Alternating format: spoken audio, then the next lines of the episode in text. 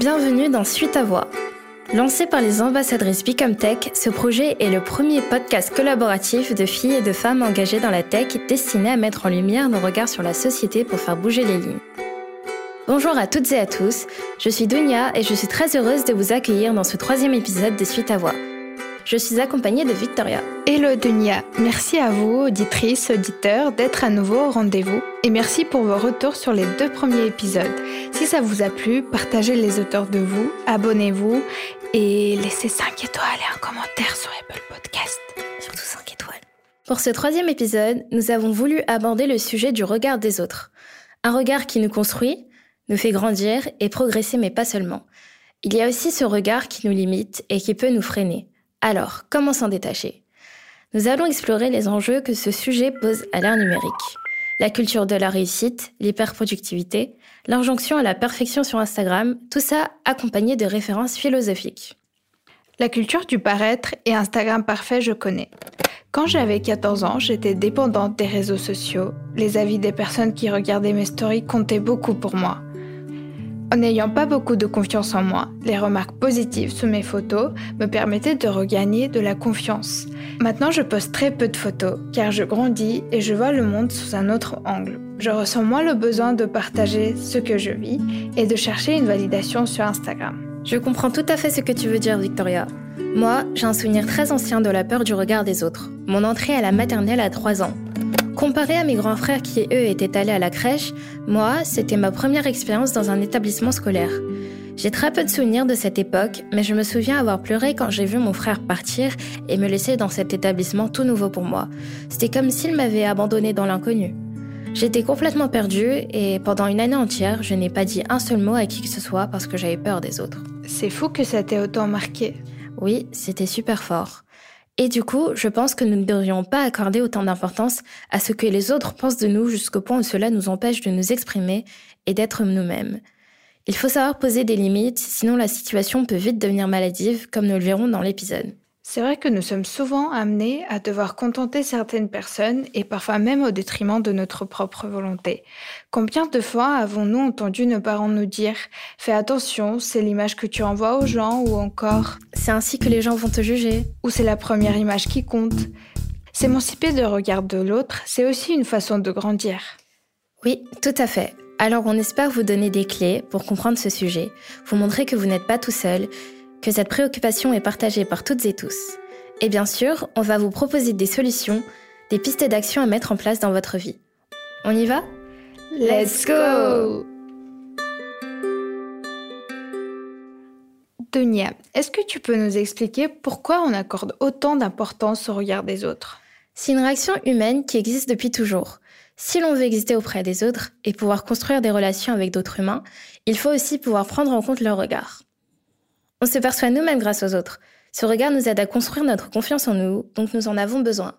En fait, le regard des autres est constant dans notre vie, mais il n'a pas que des impacts positifs. Oui, il peut influencer notre quotidien, avec notamment la peur d'être constamment jugé, ce qui peut causer de l'anxiété ou de la phobie sociale. Souvent, on surmonte cette peur en grandissant, mais ce n'est pas le cas de tout le monde. Toutes ces questions que l'on se pose ne sont pas nouvelles. Rien de nouveau en effet. De nombreux philosophes, et en particulier Jean-Paul Sartre, se sont interrogés sur la question.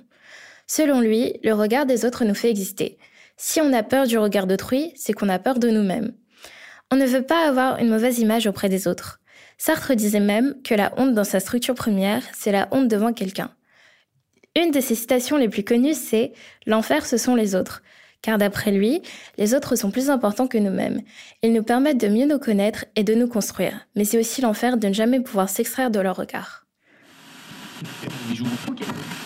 Si mes rapports sont mauvais, je me mets dans la totale dépendance d'autrui, et alors, en effet, je suis en enfer. Et il existe une quantité de gens dans le monde qui sont en enfer parce qu'ils dépendent trop du jugement d'autrui. Mais cela ne veut nullement dire qu'on ne puisse avoir d'autres rapports avec les autres. Ça marque simplement l'importance capitale de tous les autres pour chacun de nous. En faisant un petit saut dans le temps, en 2021, on retrouve la célèbre influenceuse Lena Situation, qui, dans une interview pour le magazine Elle, raconte comment on l'a critiquée pour ne pas avoir porté de soutien-gorge. Elle a réagi en disant Tu peux poster la meilleure vidéo, quelqu'un va forcément parler de ton corps. Je trouve ça important de rappeler aux jeunes filles et garçons qui me suivent, vous êtes libres de porter ce que bon vous semble.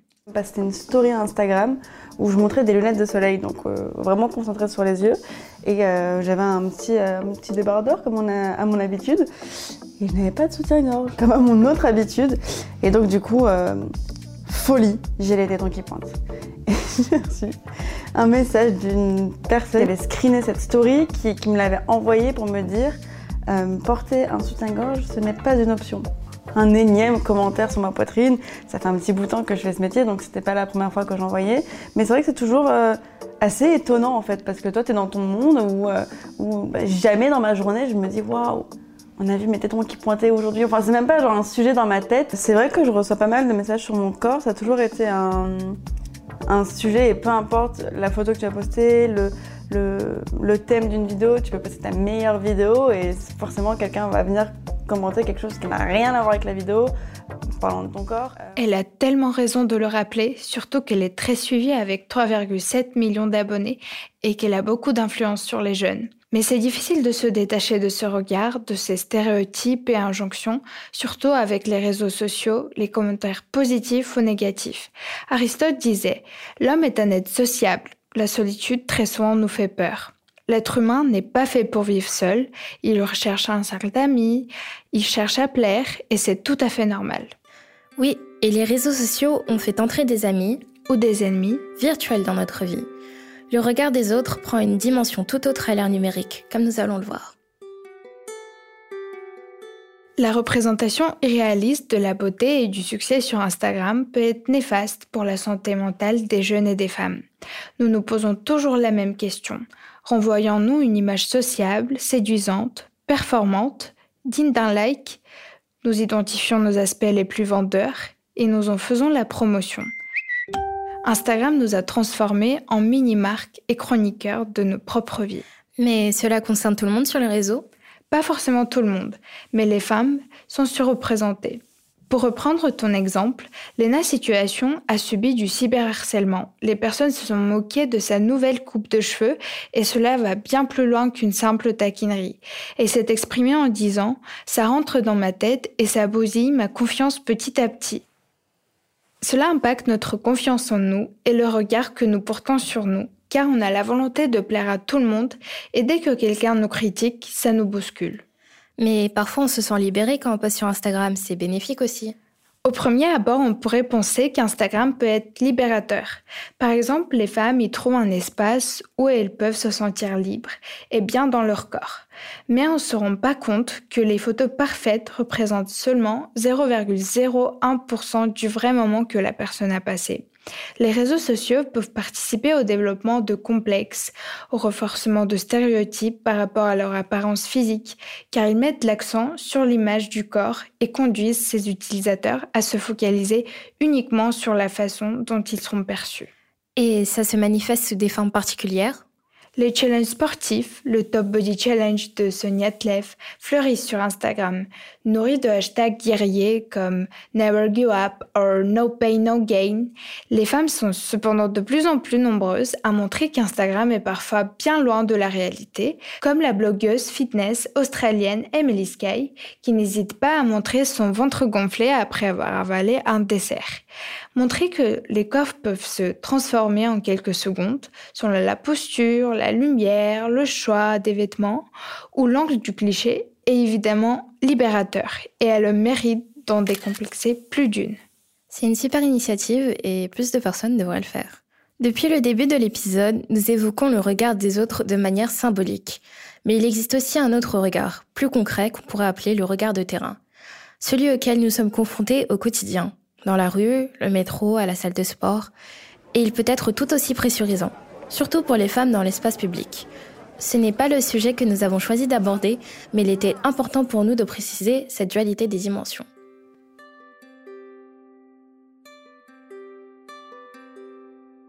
Nous venons de voir comment le regard des autres, notamment sur les réseaux sociaux, alimente la position du regard d'autrui qui pèse sur le corps des femmes. Mais ce n'est pas tout. Nous sommes tous le résultat d'une construction sociale, et les stéréotypes associés aux femmes peuvent avoir une influence sur nos choix, notamment nos choix d'orientation. Tu veux dire que le regard et les attentes que les autres ont vis-à-vis des femmes influencent leur choix de carrière? Oui, tout à fait Victoria. Pour te donner un exemple concret, très souvent, les filles sont considérées comme étant moins fortes en maths que les garçons. Et si tu intègres cette idée depuis l'enfance, alors tu n'oseras pas développer tes compétences dans ce domaine et tu ne choisiras certainement pas une filière scientifique. Moi, je suis convaincue que ce n'est qu'une idée reçue et que nous sommes toutes capables d'y arriver. Et tu as raison. En 2013, l'université d'Aix-Marseille s'est penchée sur la question et a fait une expérience avec deux groupes d'élèves mixtes. Les chercheurs leur demandent de reproduire une figure géométrique complexe de mémoire. Ils annoncent au premier groupe qu'il s'agit d'un exercice de géométrie et au second un exercice de dessin. Résultat, les filles ont mieux performé quand on leur a dit qu'il s'agissait d'un exercice de dessin et inversement pour les garçons. Ah mais c'est fou à quel point le regard des autres nourrit et alimente les stéréotypes. Il peut même renforcer les injonctions jusqu'à influencer et conditionner notre comportement. Oui, c'est ce qui s'appelle en psychologie sociale la menace du stéréotype. La personne victime d'un préjugé perd ses moyens lorsqu'elle doit y faire face. Elle performe donc moins bien et finit par confirmer le cliché. Au-delà du fait d'encourager des enfants à s'essayer à différentes disciplines pour diversifier leurs compétences, une bonne manière de leur donner confiance serait de leur montrer de nouveaux modèles de réussite qui prennent le contre-pied des clichés de genre. Leur raconter l'histoire de femmes comme la physicienne Liz Meitner, la mathématicienne Sophie Germain ou encore l'ingénieure en aérospatiale Mary Jackson. Il existe des dizaines d'exemples de femmes scientifiques oubliées de l'histoire. Ah, je les connaissais pas. Il y a encore un vrai problème de société qui fait penser que le genre donnerait des prédispositions selon les disciplines. Alors que filles ou garçons, nous avons tous le même cerveau et les mêmes capacités. Si tu échoues, ce n'est pas parce que tu es une fille, tu es peut-être juste mal préparé. Mon expérience est un peu différente. J'ai grandi en Ukraine et lorsque j'avais 9-10 ans, les garçons en moyenne dans ma classe ne savaient même pas lire correctement, contrairement aux filles.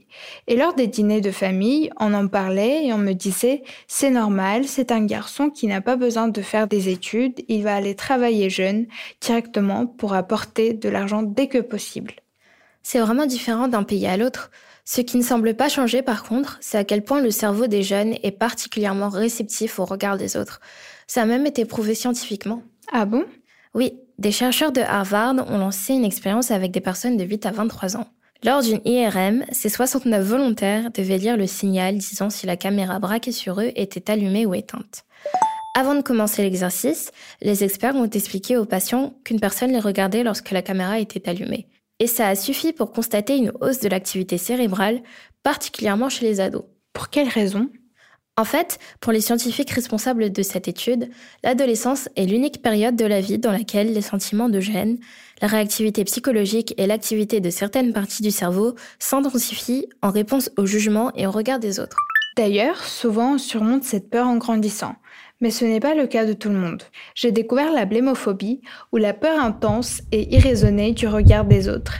C'est une phobie sociale qui concerne les hommes autant que les femmes, mais elle touche surtout les adolescents en raison des changements physiques qui surviennent à cette période. Les blémophobes ont tellement peur de se ridiculiser devant les autres qu'ils évitent systématiquement de prendre la parole en public, même dans une assemblée amicale. Si ce qu'on vient de vous présenter vous parle, restez avec nous pour la suite de l'épisode.